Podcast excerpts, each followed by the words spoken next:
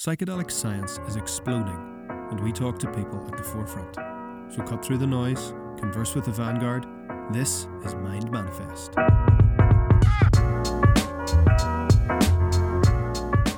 Hi there, and welcome along to the Mind Manifest podcast. I'm your host, Niall Campbell. Today I was joined by an old friend, Dr. Sebastian Knudsen. Dr. Knudsen has worked for the Royal Flying Doctors, is both a fellow of the Royal College of Anaesthetists in the UK and College of Intensive Care Medicine of Australia and New Zealand, and has worked in some of the biggest critical care facilities in Australasia and the UK.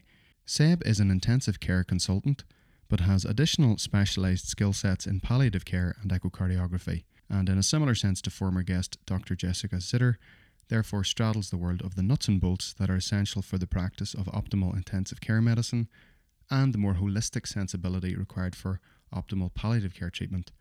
And just to be tedious about the reason why I want to cover end of life care from a physician's perspective, it's just so that we can give context for what scientifically ratified psychedelic treatments are very likely going to superimpose onto.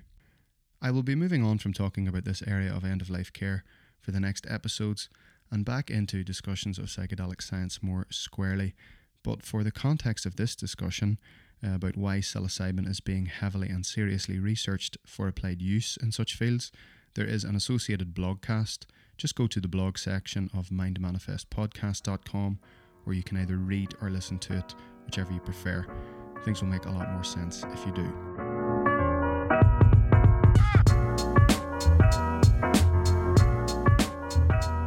I'm joined today by uh, Dr. Sebastian Knudsen who's a good friend of mine. I've never known how to pronounce your second name correctly. How do you how do you pronounce it? That's about right. Yeah, Knudsen. But yeah, you're close enough. Sorry. Can, can you say that again? Knudsen. Knudsen. Okay. Well, what I'll do now is just try a whole series of variants that aren't exactly correct for the rest of our lives because I know that bothers you. So I, I do know how, how to pronounce it, but I'm going to make every effort to pronounce it just just wrong enough to bother you. um, Seb, seriously, thanks for uh, joining me um, today. And we have chatted obviously offline and just as in contact with each other. Um, and we decided that it would be really important to zone in on uh, a bit more of a broad sweep of palliative care. But my goal in doing this is to get a few physicians' perspectives because I believe that physicians are the experts on disease and therefore should ostensibly be in, be in some degree in charge of the dying process, but in collaboration with the patients and their families who are experts on the person. So that was sort of the, the, the foundation that we thought we should have a discussion about this. It's really nuts and bolts and woo woo, uh, and how you best combine those because end of life is an area where whether you like it or not, those two things sort of uh, run run into each other. Yeah, I, I, I agree. Yep. Um, so maybe just give a bit of a background into your career pathway as a doctor and, and how you have encountered end of life care. Yeah, so I guess my um, overall training has been in intensive care. Um, and uh, my interest specifically in, in, in palliative care was during a specific uh, six months of just palliative care training as part of the intensive care training um, with the College of uh, Intensive Care in Australia and New Zealand. So I guess um, my exposure to palliative care is um, part of my day job anyway, as as with other intensive care um, specialists, but also I suppose a little bit more than uh, average just because of that specific period in in palliative care. Mm-hmm. So you have experience in at the coalface of palliative care, but you are an uh, broadly speaking an ICU physician. Would that be a correct characterization? Yeah, absolutely. And I think um, uh, intensive care people or intensive care specialists certainly feel that they that palliative care is part of our bread and butter. Um, we see dying patients a lot, um, and uh, yeah, so I think um, there is a good level of knowledge of palliative care amongst intensive care physicians. Um, there's just a few of us that have decided, I guess, to go that extra mile. And um, uh, I did the diploma in palliative care medicine through the uh, Australian Physicians um, uh, College, uh, just to sort of add to my uh, experience, if you like, and qualifications in the field, because I felt that it was something that we see a lot. Um, and yeah, I guess I just wanted to know a bit more about it and I guess just be better at it. Hmm. So you that exposure to palliative care uh, made you realize that in order to, would it be right to say you, in order to be the best ICU physician that you can, you felt you needed more train more augmentative training in palliative care?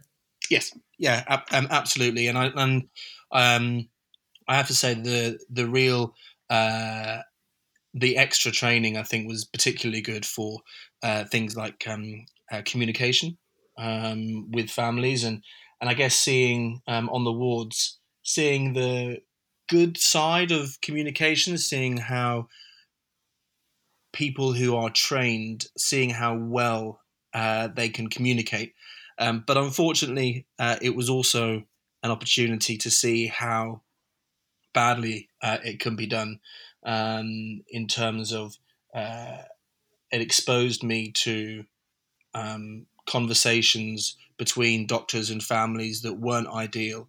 Um, and I guess that worried me. Um, and I think it, it worries me now in that I, I, I, think that we, one of the problems with palliative care uh, is that I think that it's incredibly hard to do well. But when it is done well, it's usually done by senior people who are very well trained. Um, but obviously, having the resources to only have senior people that are well trained and, and, and good at what they do, delivering palliative care, is very hard. Inevitably, people have to learn.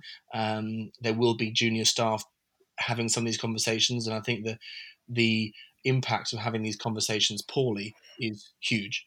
Um, in terms of misunderstandings, in terms of miscommunications, in terms of putting up barriers to effective communication. If you have that first episode happens uh, with a junior member staff, perhaps who's rushed, um, who perhaps doesn't understand all of the intricacies and complications, then you can lose a lot of trust uh, early on. So, the potential starting block of poor communication by a junior physician who hasn't been appropriately trained can set the trajectory deleteriously for the whole course of treatment, palliative treatment from that point to the end of life? Absolutely, yeah. Um, and I think we see that a lot in intensive care as well when we have um, patients and their families who've been communicated to well, who know their disease process, know the options, have been listened to, um, and uh, and have had a chance to express their opinions as well as have had you know the the, the medical uh, aspects of their treatment explained to them. We find that you know frequently that's a good relationship that carries on, whereas the opposite is also true and that it's almost a you know a vicious cycle once you've developed a, or once there is a poor relationship going uh, it can be incredibly hard to reverse that sort of downward spiral, if you like, in terms of if you've lost that trust, if you haven't set up good communication, if you've got beliefs or or opinions that um, haven't been addressed or heard, uh, then the amount of work that it takes to get families back on board and patients back on board uh, is huge. Um, and I think, uh, yeah, that's something that we see in intensive care a lot maybe just to um, to give people a, a proper scope for it, I'd be lying if I said I completely understood what it looks like from a patient perspective in terms of the difference between ICU and say a palliative care ward or, or, or a hospice. Could you mm-hmm. maybe just delineate those two areas as experienced typically by a, a client or patient and then we can talk about what it looks like those these communication pathways you're talking about. I just don't really have a full context for you know is this a ward sister talking to a patient at the bedside? Is it a is it a consultation with the physician? You know, in, in a meeting room. Uh, I'm just curious if you could yeah. delineate what a palliative care ward looks like different to an ICU ward and, and uh, how, how people move between the two, if at all?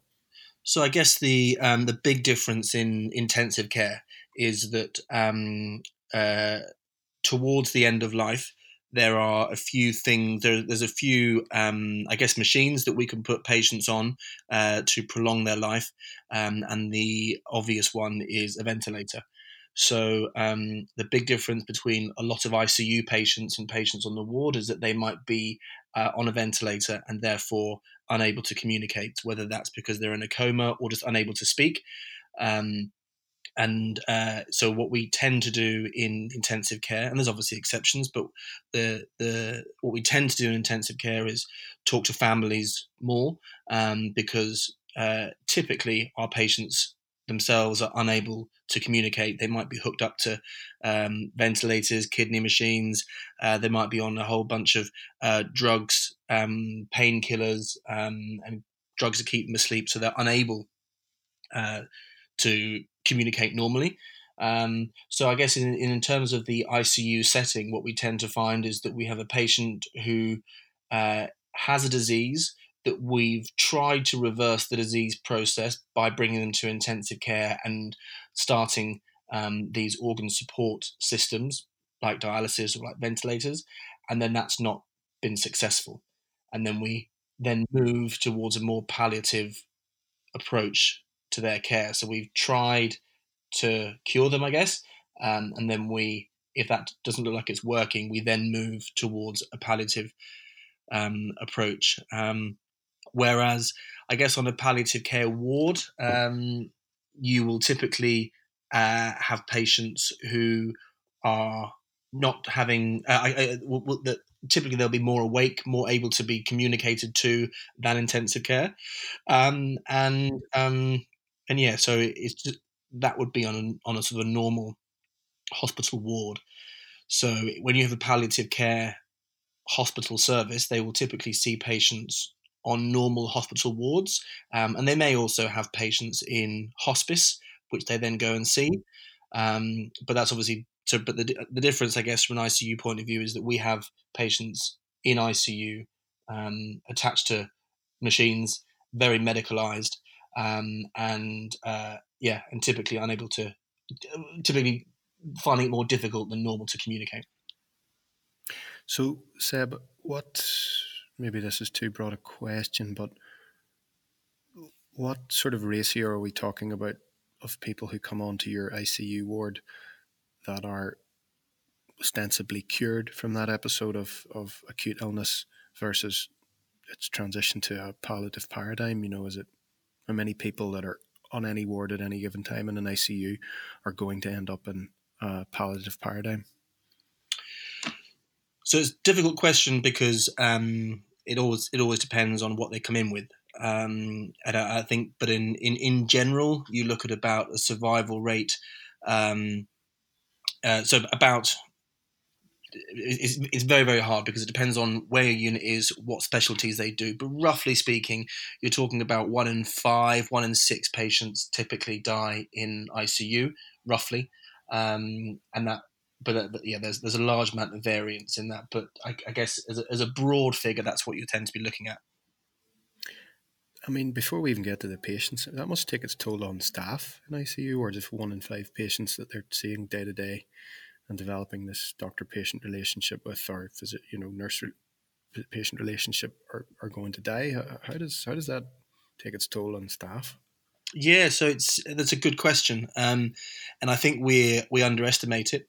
Um, there is now a thankfully there is more of a push now in self-care um, uh, for staff uh, and that involves things like communicating with your fellow colleagues, asking people, "Are you okay?" Um, and being more uh, vigilant for staff uh, colleagues that aren't coping. Um, there's a big push for, uh, for example, in the intensive care unit that I work in, we have a, a wellness week now where we uh, try and encourage good working relationships so that people do have uh, support networks out there, and, and and also understand that we do prioritise uh, the health of staff, the mental health of staff. Um, so yeah, that that's I think that's a good thing that's that's changing. Um, so, uh, but yeah, you're right. It is. It it, it can be hard. Uh, I think the old uh, sort of the old um, way of looking at would be, well, that's just our job. That's what we do. Uh, that's what we chose. Um, and if you don't like it, well, you probably should choose a different job. Um, and I think that's that. Hopefully, that attitude is becoming less and less because people realise that it is hard to to see people die. Um, there are some deaths that certainly are worse than others, but still, it's normal to have a bad reaction to these things, and we should be more open and communicating about that. Well, one one thing, if if you'd allow me, one thing that I can detect in the profession, and you're in it, so you can tell me if this, this speculation is is anywhere close to home. When you hear physicians talk about wellness weeks and how we two big areas coping with the coping with death and coping with lack of sleep. Whilst there are all these initiatives that go through, I still detect a bit of an internal eye roll in the profession because there's maybe some some culture, some sentiment that you have to be okay with these things. There has to be some sort of filtration process to get the best physicians, you know. So if we make it too easy for people to cope with death, then we're we're not having that weeding out towards those senior professions that you talk about, the people who are made out of nails. I'm I'm playing devil's advocate with myself, of course, but is yeah, the profession totally on board? Is the profession totally on board with this more touchy feely approach to more holistic approach to to performance and wellness within the profession itself? Yeah, I mean, I I guess um, I guess maybe uh, I mean hopefully they are. Um, I, I, think it's a, I think it's definitely a good thing, and certainly in conferences now, um, there's a lot more talk about looking after yourself. You know, sleep is prioritized. We're um, uh, hopefully we we're able to look after junior members of staff more. Um, we're able to appreciate the sacrifices they make in terms of shift work, um, and there's a lot more support there. Uh, I, have to say, I think you're probably right that there is still a large number of people um, that feel that in order to be a good doctor or a nurse, there is a certain amount of self sacrifice and there is a certain amount of taking on board patients' problems. Um, there's a certain amount of suffering that you have to go through in terms of being tired, being having people be angry at you, um, having sadness, um, and almost feeling uh, I don't really want to use the word martyr, but but certainly I think there's a there's a, a large number of people that work in palliative care and, and, and, healthcare in general that that feel that what they're doing is a um, that their job is a vocation, and it's not all going to be uh, uh, chocolates and roses, and it is going to be you know um, it's going to be hard sometimes. Uh, I think there's probably a balance there um, and I'd like to think that we are moving toward more towards the balance being that we look after ourselves more. Um, but yeah, there is probably some eye rolling that goes on. Um, but that that will be a culture thing, and I think I think we have we have room to move. I, would like to see us move more towards a self caring approach, but we're never going to be uh, fully that there will be some, you know, self-sacrifice, and there will be some times where you feel like you just have to take a little bit of a hit for the team and and stuff. Um, so yeah, and I think with culture changes, that takes time.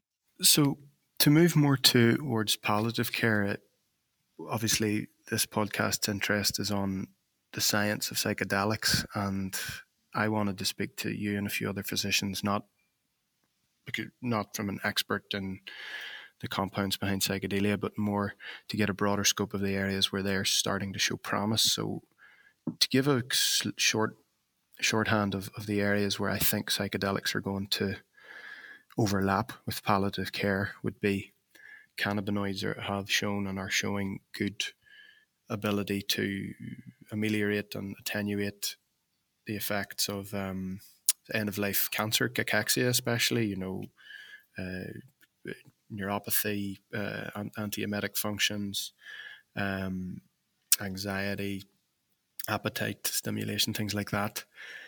And another area that the more classical psychedelics like psilocybin, which are in testing, scientific, you know, being clinically researched right now in Australia and, and other parts of the world, is in the massive amelioration of end of life anxiety and end of life depression, clinically significant, not you know existential concern, but that is impacted as well. But clinically significant degrees shifts in a positive way in terms of end of life anxiety and end of life depression. In your medical experience, how have you seen people who are approaching death with depression and anxiety? How does that manifest in your clinical experience? Mm. Uh, so it manifests in many different ways, um, and I think some of them can be very distressing. Um, there is, uh, I've seen it on hospital wards and in intensive cares where um, depression, worries about the end of the um, end of life can be uh, confronting for the patient um, and also for the staff looking after them. Um, I guess one of the things about death is is its inevitability, and so when someone is almost fighting that inevitability, it can be really hard to see because it's something that we can't really do much about. Um, there are uh, some medications that we have at our disposal, but I think a lot of them are uh, inadequate. Um, I'd like to think that a lot of the time, the best thing, the best sort of weapon that we have uh, is um, a chair and some time. Um, and I think sitting down with uh, some patients and talking is really all that we can do some of the times. Um, so, in terms of whether there would be any medications that we could give, um, I think that there certainly there would be lots of people in my position that would be very open uh, and would be would would really like there to be some medications that we can give to fix that particular problem because we don't really have many medications at the moment for that. You know, typically antidepressants um, take a while to work, uh, and mm-hmm. sometimes you don't have that time when this yeah. when those symptoms happen. Um, mm-hmm. And whilst we can, you know, typically what we do is we, we talk to patients and we make sure that there's there's nothing that is reversible, things like pain, because um, uh, that can be treated. But yeah, in, in, terms of it can be very difficult when you see patients that have this uh, had had those symptoms towards the end of life because there aren't many drugs that we can give. Mm. So, I wanted to just highlight the fact that as a there's maybe what I see as this sort of false dichotomy or schism between people who are on the more oh everything's medicalized and doctors don't understand. If if an area of research could increase your toolkit to deal with these things any palliative physician regardless what their uh, feelings are about psychedelics they're going to want more tools in the toolkit. It doesn't sound like you guys are going oh we're absolutely fine for pain uh, modulation and dealing with psychological distress, we, have got more than enough tools in our toolkit. Would that be fair to say that you guys aren't exactly? It's not an embarrassment of riches of effective tools. Uh, no, and I think you know one of the things that that drives uh, all specialties, whether that's palliative care or um, or intensive care or pretty much any specialty that you care to name, is is evidence. And I think mm-hmm. um, that's what we want. And um, uh, there's been plenty of times in the history of medicine where we have thought that we are doing the right thing, and evidence has come along to completely change our minds. Um, so I think in terms of a, a of, of a specialty or, or of a, just an industry, if you like, um, I know that there's plenty of people that we, we are trying to do the right thing. We think we have good tools. We, we like to use the tools as best as we can.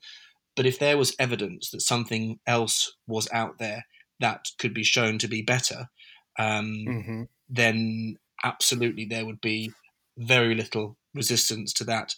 Um, I think. Um, I think if someone comes along and says there is something new, this is how it works, and this is a trial that shows it works, then um, there's not much uh, space uh, in our practice for things like uh, pride uh, or uh, or, uh, or, or having opinions against evidence. You know, evidence comes along and we change our minds frequently. Sure. Yeah, you have to. Um, that's um, the hallmark of being empirical is to. Uh, there seems to be sometimes in areas you go into, and it's unscientific if it's like I've already made my con- conclusions. Don't don't bother me with the facts. You know, yeah. knowing that this is always going to change. So I wanted to bookmark a couple of things. You mentioned a sort of inadequacy in the tools that the, the let's say the multidisciplinary team dealing with end of life care would an, an inadequacy in the tools that they would use to quickly treat what sounded like mood disorders, anxiety disorders, because the SSRIs, even if they're working well, will take several weeks to really calibrate and start to work properly. And two to three weeks in the life of an average person who goes to see a psychologist or a psychiatrist is not a great amount of time, but two to three weeks can be an eternity in a palliative ward, I would say. So, would that be somewhere where you guys would be interested in seeing drugs come online where you can improve mood in yeah. days, not yeah. weeks? Um, absolutely, um, and you you know you're very right. I, am sure that there are uh, uh, GPs and psychologists and people that see people uh, with um, a life expectancy of uh, months, uh, weeks, and months, um, and in the in those settings, that will be very different from what I see. Um, what I see sometimes is life expectancies of hours to days, and in that mm-hmm. uh, in that form, then yeah, uh, antidepressants don't really hold much scope. Um, mm-hmm. So if there was any medications that could come along and and uh, relieve suffering at the end of life, then absolutely that would be something that I'd be incredibly interested in uh, in hearing about and and, and investigating. Um, and in no way do I think that what we currently have is an embarrassment of riches. Um, so yeah, the, the, be, my mind would be very open to things like that. Well, I think that's. I mean, I'll flag this, and I'll, I'll, It's more for myself. I'll put this in the show notes, but I think that it needs to be investigated much, much more thoroughly. But ketamine, um, you know, it's off-label use for suicidality and things like that. It's starting to show some promise in ED, accident emergency wards, because people come in to accident emergency wards with suicidal tendencies or they've made a suicide attempt and again, same problem, you know, in a different context, but we don't, you don't have weeks, months to smooth, stabilize mood. And um, ketamine is used, uh, I, th- I think I'm right in saying as an anesthetic, but its off label use has shown some promise in the, the very quick treatment of mood disorders. Yeah, um, I think we, we use ketamine a lot uh, in intensive care and emergency departments. Um, you're right; it's a it's a drug that commonly is used for pain um, and anesthesia. Um, but just like everything else, if there was evidence to show mm-hmm. that uh, its use was good for, I mean, to be honest, it's, uh, if there was any drug that, that, that, that, I had evidence for, then I'd be more than happy to to change my mind about it. Um, you know, typically I, have not seen ketamine used for mood disorders. Um, it's been, but uh, yeah, like anything else, if you showed me evidence that it could be used and it has been used and with good effect, then uh, I would change my mind. Mm, to be honest, I'm, I'm agnostic about it. I don't know enough about it myself, but I know that there's been some um, sort of anecdotal usage of it because it can be used in an off-label way. So um, that's definitely something I'll, I'll, I'll I'm bookmarking that for myself to look into down down the track.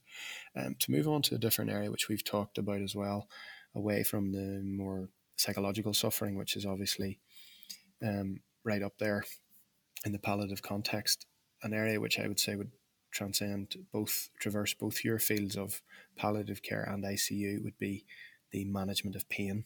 Is that your number one, away from attempting to cure? Is that the number one thing that, you guys are focused on, or how, yeah, how does yeah, it it's pretty, play it's pretty, into your role? I mean, I, I guess it's um, uh, it's the number one. It is probably the number one thing that patients report. Yeah, um, and uh, yeah, it's it's, uh, it's something that we do commonly, um, and uh, there's a few a few therapeutic options that we have, but in terms of um, yeah, it's it's it's a it's a common symptom at the end of life is pain, and it's a, a large part of what we do in palliative care, intensive care. Yeah. And how?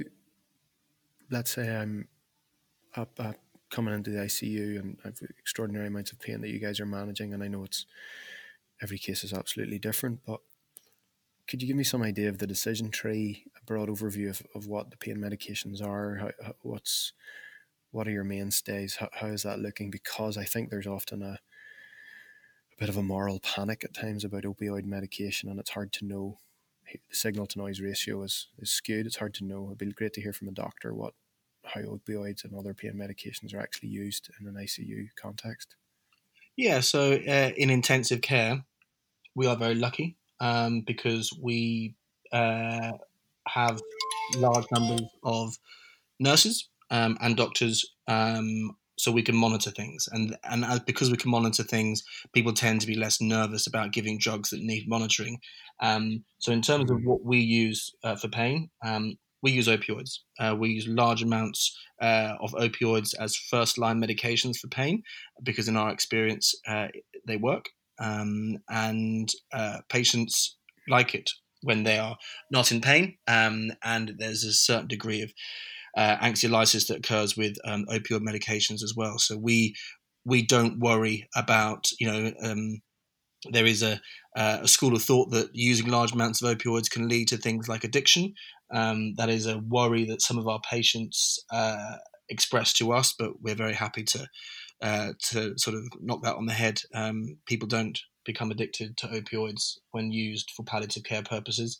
Um, so mm. yeah, I'm certainly very happy to use large doses of opioids. Um, sometimes we find that opioids don't work, um, and then there is a, a, whole host of other medications that we that we can use um, in order to uh, to combat pain. But yeah, in answer to your question about do we use opioids, uh, yes, it is my practice to use opioids commonly, um, and um, in doses. Uh, basically, I use the dose that works, and sometimes that can be quite high. Um, but um, yeah, we don't find problems with things like addiction, and we're very quick to to you know talk to families, talk to patients, and and uh, allay any of those concerns. And you said patients like it. I'm thinking to unpack that. Does that mean consciously and also sort of almost metabolically like it? You know, is there two, you can be as technical as you want, but away from just, oh, I'm not in as much pain, is there something, is managing pain, does that help you guys manage the metabolic system that is the human? It's more the fact managing pain. Well, it's, it's, more the fact that we find that um, opioids, uh, as well as treating pain, um, can also give a sense of euphoria. Um, that mm-hmm. not uh, a predictable thing. Um, some patients experience that more than others. My personal feeling is that um, I've seen it happen enough times uh, to routinely use opioids for pain at the end of life because there I'm, I've seen enough patients uh, feel those effects uh, to warrant keeping giving opioids. If you see what I mean. Um, so mm-hmm. uh, yeah, it's not something that's uh, uniform. It's not something that happens to everyone. Um, but yeah, there's a, a degree of uh, euphoria that happens um, when you give uh, opioids, um, and that's why I use them. Mm-hmm. Um, tell me more about what that looks like, that euphoria? Yeah, um, it, again, it's very varied. Um, so sometimes it can be uh, a calmness uh, that it looks like from the end of the bed. Uh, sometimes you can, uh, if someone is still communicating with you, someone is still talking, which you know, intensive care doesn't happen uh, uh, all the time, but um, you can certainly see a, an increase in their mood, um, a relaxation, um, a euphoria. These are all things that you see. Um, and again, I can't predict which of my patients will uh, react like that. Um, mm. But uh, when they do, it's certainly, you know, I feel like I've done um, a good thing. If someone is dying um, and they're in pain, and I give them medication and they stop being in pain and they start being a lot happier, then that's my job done. Um, so, uh, yeah, and that's a, that's the thing that happens with with opioids probably more than most of the drugs. And but if you don't mind, a bit of a, a personal question away from um, clearly a very caring doctor, away from wearing um, outfits that, that just don't match and really loud shirts that make me want to vomit. what do you do? How do you do to decompress from what? What do you do to decompress when you've had you know people you know lose patience? Uh, yeah. Um, uh, not a lot. um, I, um, my partner is also medical. Um, I guess sometimes, uh, sometimes I talk to her, um, although rarely. Um, I think um, and this might sound like a flippant answer, but it's not. The thing that I find more than anything is that I go and walk the dog, and usually in silence, and that's pretty much all I do. Um, that's just a I think things through in my head. Um, I wonder whether I could have done things any differently, um, or anything that could have changed. Um, but really, just walking the dog in silence is my thing to to decompress. Um, mm-hmm. uh, it's interesting because I think certainly uh, it, in terms of what I would encourage for junior staff starting in a career in intensive care, that's not it.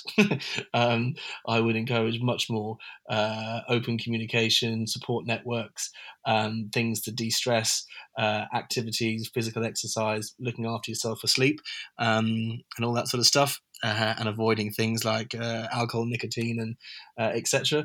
Um, but I guess, yeah, uh, I've not actually thought about that for a little while until you asked that question. But uh, yeah, what I do is I yeah, um, I walk the dog in silence and, and and have some time to myself to think. And yeah, that's that's mm. been alright for me so far. Mm. I uh, I think that that's a nice thought because you you live up and you're in Darwin at the minute, so you get where do you tend to where do you tend to get out about out and about in Darwin because I know you used to walk on the beach in Perth quite a bit when we both lived there. Yeah, we, we we've got some nice beaches here as well, um, and uh, yeah, that's it's great for the dog because he gets to run around and stuff, and I just sort of sit there watching him run up and down, and and, and I'm alone with my thoughts, um, and I think uh, that that that seems to help me. Um, I don't I don't really find much value in uh, talking about these things uh, uh, outwardly for, for, myself. But um, but yeah, so uh, but it's interesting you asked that because I've not really thought about that for a long time um, about how I actually decompress. But uh, but yeah, that, that's what I do. A, a difference, a, a, noticeable difference, must be between the, the two broad worlds of palliative care and, and, and intensive care. It seems to be the communicability of the of the patient. So, moving on now to when the decision is is made that I'm sure it's a multi you know multi team decision. Okay, this person is cure is not on the cards for this person. This person is in their end of life that epoch. How what's the protocol for consulting with families? So what we do in intensive care is we have um, lots of family meetings. Uh, so that will usually involve, um, and the preference is to involve the patient themselves. Sometimes, if the patient is unconscious, obviously that precludes that. But um, what what we do is we have uh, family meetings with uh, certainly the next of kin, and then pretty much uh, any other members of the family that want to be there. Um, and we sit down. Typically, it will be me um, and uh, the nurse looking after the patient. Um, and we will sit down and um, and I guess the first thing we normally do in, in meetings is we, we listen and, and we ask them what they understand about what's going on. Um, and then the meeting can then take lots of different directions depending on what's wrong with the patient. Sometimes it's, uh, for example, young people um, typically head traumas in young people, then the meetings can take the form of uh, breaking bad news and then explaining um, what's going to happen next, i.e., the patient might die. Um, but other other meetings, for example, might involve um, a patient who has had a chronic illness that they're coming to the end of, and obviously that makes a huge difference on what the families are expecting to hear. Um, so, um, but yeah, in terms of how we manage that situation of moving from a curative to a palliative approach, we uh, yeah we have, and sometimes it might be uh, several family meetings, four, five, six family meetings where we'll sit down, take time, explain what's going on, um, and then uh, yeah, and then we'll slowly move to um, stopping medications that we think have side effects that uh, aren't helping the patient, and then starting medications that you know that treat symptoms rather than aim to cure. Um, so, uh, and I think um, in uh, in the past we've sort of seen medicine and palliative medicine as as a dichotomy. So you we try to cure you, uh, and then when it doesn't work, we then stop all curative medications and then start palliative medications. I think we've realised that there's a bit more of a continuum that goes along, and actually uh, treating patients' symptoms is something that we should do uh, as well as curative. So if you like, it's not just a either or. Um, there is a continuum, but certainly towards the very end of life, then it, it would be usual to stop all medications. Um, you know, typically things like antibiotics um, that might cause, you know, some of the antibiotics that we use cause uh, problems with uh, uh, nausea, vomiting, or diarrhea. Um, and at the end of life, uh, if the antibiotics aren't working, then typically we'll stop them. Um, and uh, because they're not doing any good and in fact sometimes doing harm. So um, yeah, and then we'll start medications that are more aimed at, uh, uh, at treating symptoms at that point. What has been your experience of reactions? I'm sure everyone is different, but have you noticed any patterns? Reactions from family or patients? You mean? Yeah, from from the family. Wow. Yeah, I um, I guess that's one of the uh, um, parts of my job that um, uh, I find probably the most the most confronting is is being in a family meeting and um, and telling patients families that their loved one um, is going to die. The reactions; those are the things that keep you awake at night. Um, in terms of the whether that's the you know the the mum of a young boy who's been you know punched in the head and is and is probably going to die, or the child of a parent, or the um, yeah, or a husband or a wife that uh, that is suddenly coming to terms with the fact that their their spouse is is going to die. I think the the raw emotion that you see in some of those family meetings is uh, powerful um, and confronting and uh, challenging and sometimes keeping your own emotions in check uh, is hard because you know you, it can be uh, you know I found it really really hard sometimes to to not cry with the patient to not agree with the patient when they're angry you know if they're if they're if they're talking about how unfair the situation is or or how uh, or how horrible or how difficult you know sometimes it's yeah, that can be hard. Um, but in terms of the rawness of the stuff that you see in family meetings, I, I don't think there's much that can that compares to that or can prepare you for it. Um, it just it gets you in your gut sometimes when you see um, when you see that. Um, and I think uh, having spoken to other colleagues about about those experiences, I think uh, sometimes you reflect on your own experiences in your own life, uh, and probably the hardest ones to to keep your sort of your um, your emotions in check is when something happens that reminds you something that's happened in your own life, uh, and that can be that can be really hard. But I guess at the end of the day, you're not there for yourself; you're there for for someone else, and and and that's what you have to keep in mind. Um, but yeah, those those experiences, those that those memories, both you know, visual, auditory, memory, seeing people react at times like that is, uh, yeah, it's some of the most raw stuff that I've seen. We've been obviously talking quite a bit about the phase when people move from being ostensibly well to being very sick and then obviously passing away. There is a whole other dimension of end of life, which I think is going to be more of a mainstream discussion, and that is people, baby boomers living with chronic illnesses, which, and there's no bright line between when it becomes just an illness that you're living with versus something which you're not really ever likely to recover from. So I'm thinking of people with cancer, which is never really in remission and they get sicker and sicker, but they're still living. They might still even be working. Uh, so I don't know what your thoughts are on how we're going to ha- the society is going to have to have a a sort of updated discussion about what constitutes end of life. I don't know if you have any thoughts from a be interesting to hear from a doctor's perspective what how, what you classify as end of life. Yeah, so I think um, what we do now in certainly in, uh, in hospitals is that uh, uh, we like to have uh, goals of care discussions with all of our patients. And one of the um, one of the questions that we tend to ask ourselves is, would I be surprised if this patient were to die in the next 12 months?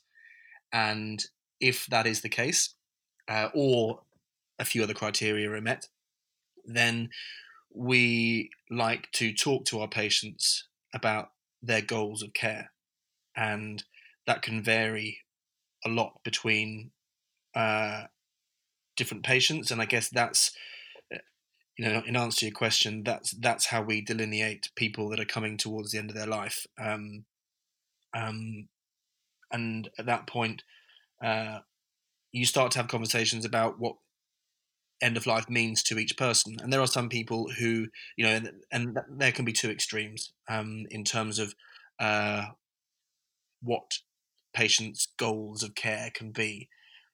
Commonly, um, people want to be free of pain um, and don't want to be put onto any machines or have their heart restarted by electricity or have CPR um, if it's not felt that they would return to a good quality of life after that. Um, but in terms of what a good quality of life means to each individual person, that is very hard, uh, very unpredictable, um, and can mean different things to different people. Um, we try and uh, have conversations about that and, and, allow patients to express for themselves what, what it means. But you know, there will be some people where um, having help, for example, living in a nursing home, um, would be uh, a fate worse than death. Um, but then there are some people uh, for which just being uh, alive is enough. Uh, they might not be able to communicate with the outside world, but just being alive is enough for some people. And uh, as a medical uh, community, we uh, hopefully we respect those wishes. We ask what they are, and as much as possible, we try and respect those wishes. Um, but that's how we that's how we approach it. Hmm. I think that highlights quite well the paradigm that I think I'm speaking to Dr. Zitter, Dr. Jessica Zitter, who's a palliative care expert, and she would say that the doctors are the experts on disease, but the patients are the experts on themselves, and it's almost like there needs to be a respect, a mutual respect. Uh, you know what the what every every doctor is an individual, every physician is every healthcare professional is an individual. What might constitute a fate worse than death would be a perfectly reasonable set of circumstances for their patient but that does not mean that just having cancer does not make you an oncologist you know so there almost seems to be this need of both the patients need to listen to the doctors and the doctors need to listen to the patients i mean i know that seems so banal but i think it bears repeating that it's very culturally specific what constitutes a a, a, a, um, a satisfactory life yeah there'd be plenty I think, and it has to take into consideration the, the, the patient's spirituality, cultural context. Uh, I know the part of the world that I'm from, there would probably be less of a what would constitute a life worth living would maybe not be so in countries where euthanasia was more more culturally acceptable. you know, so it, it really has to respect the. I would imagine a doctor who's worked in lots of different regions. There's a regionality to this as, as much as anything else. Hugely, um, there's uh, we find culture, religion, um, is, is, has a, has a massive impact. Um, you know, commonly the uh, I guess the extremes um, tend to be uh, currently there is a uh, in the Middle East.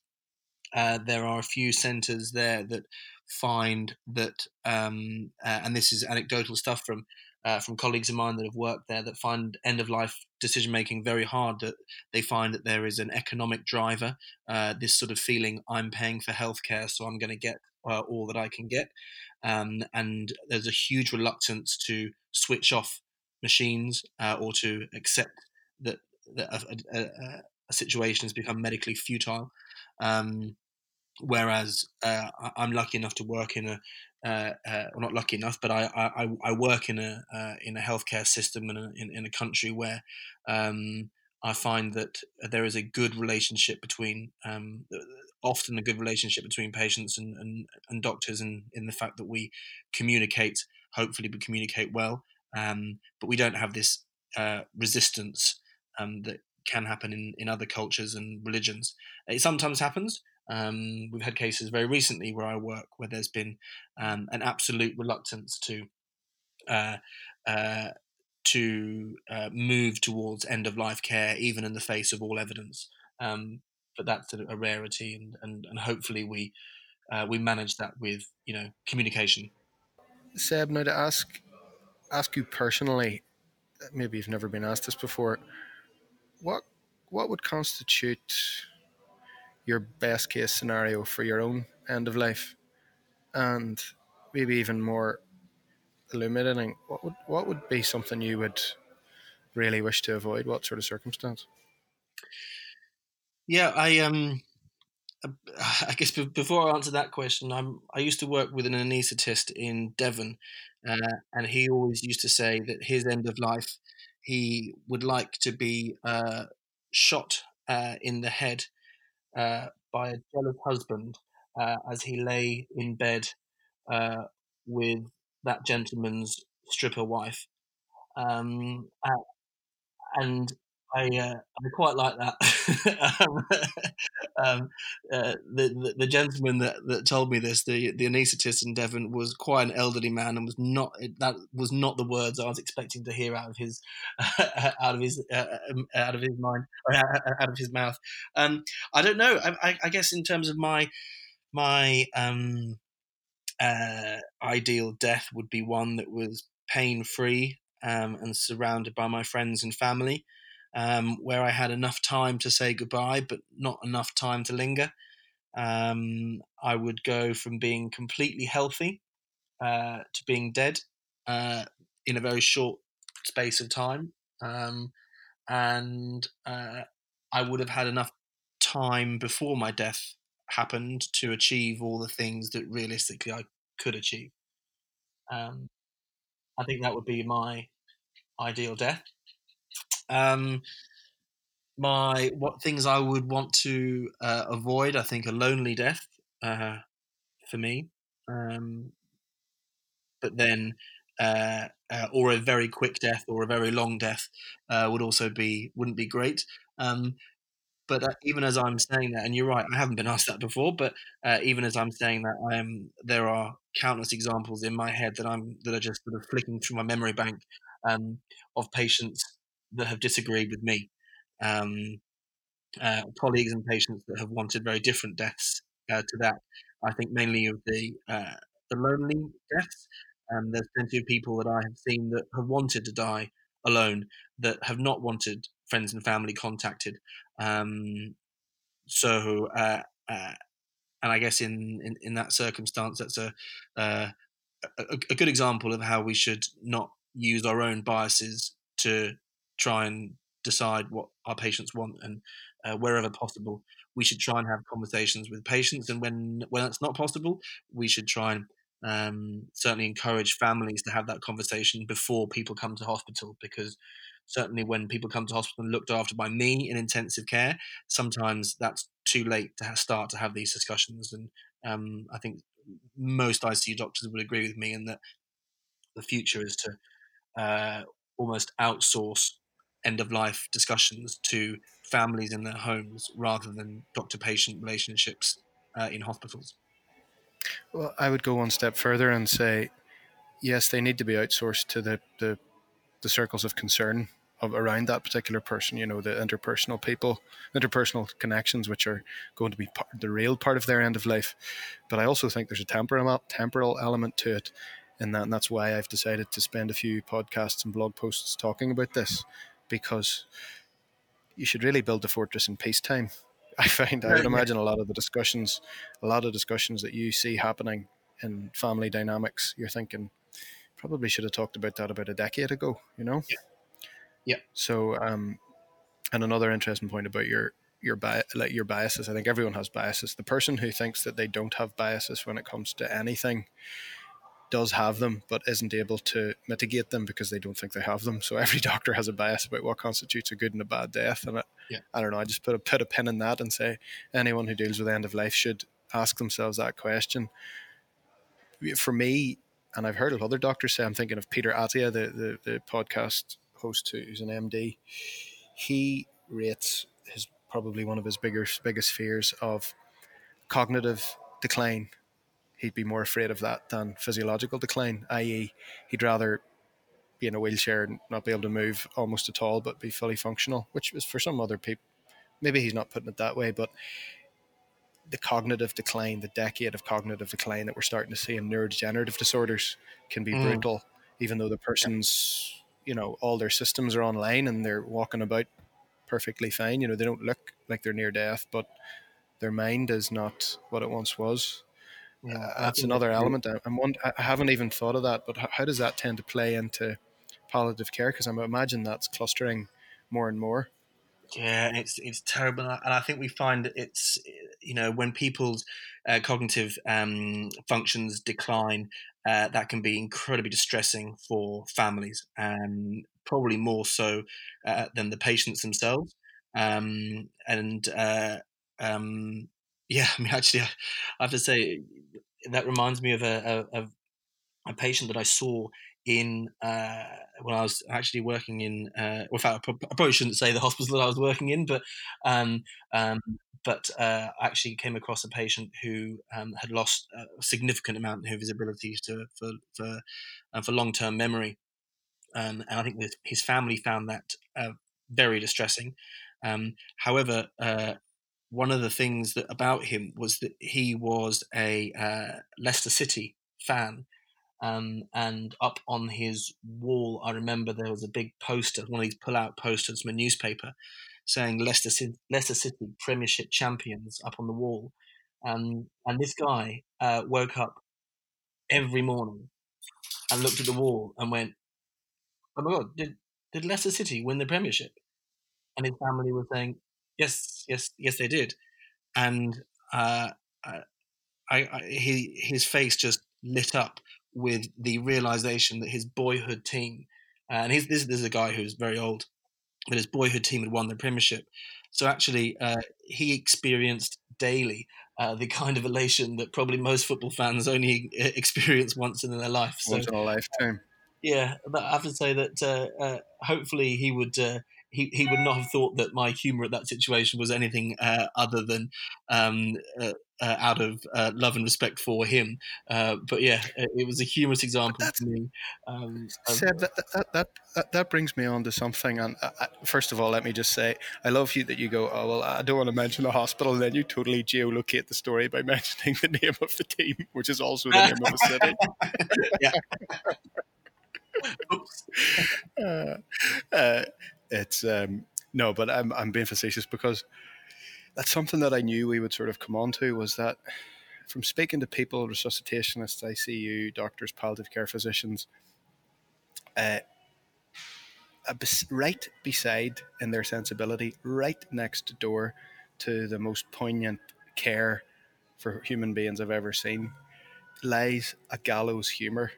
And I don't love to know what your thoughts are because outside of that world, it could probably seem quite uh, tactless or heartless. But I feel like coming from an Irish background, some of the most raucous conversations I've ever had have been at wakes, which is where there's a dead person lying in the cut. You, you know, the, those two things are actually, it reminds you that gallows humor and death are so, so close together.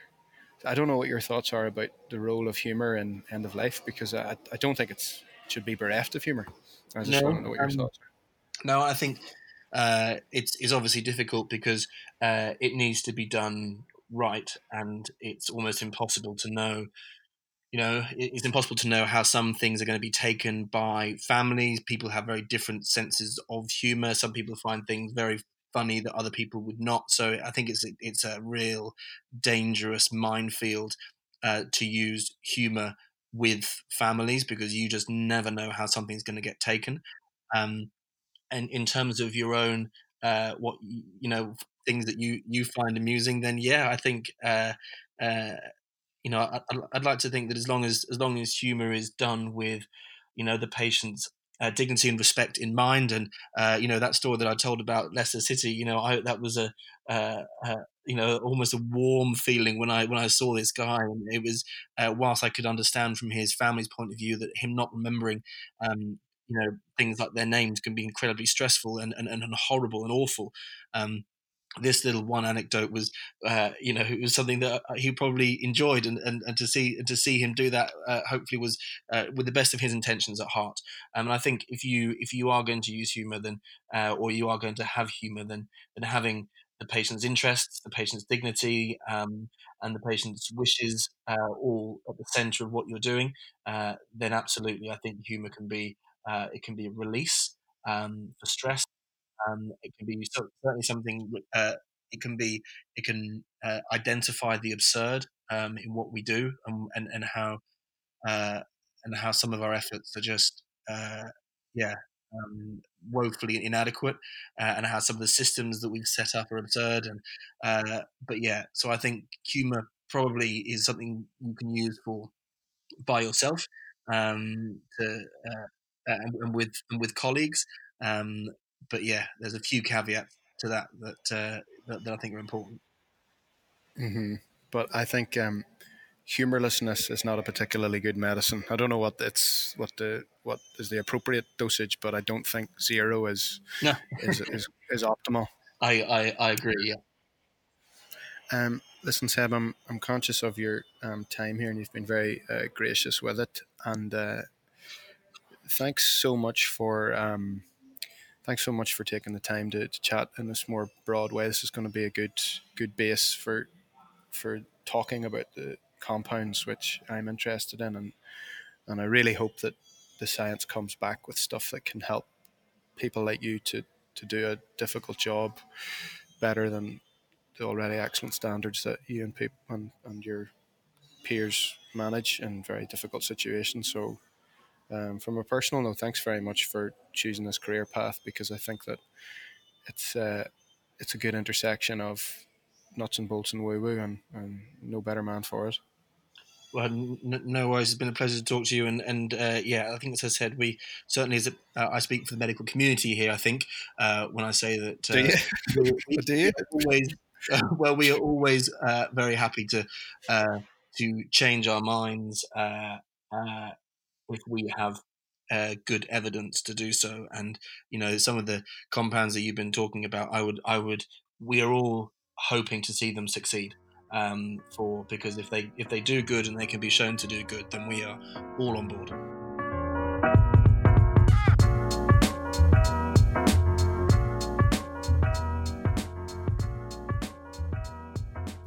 So I really enjoyed that chat with Dr. Knudsen.